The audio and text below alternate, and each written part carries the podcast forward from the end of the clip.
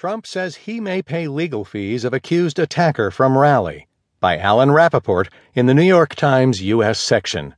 I'm Keith Sellon-Wright. Donald Trump said Sunday that he would look into paying the legal fees of a man who was accused of sucker punching a protester at one of Trump's rallies last week, directly contradicting his claim that he does not condone violence by his backers. The man, John McGraw of Linden, North Carolina, was arrested.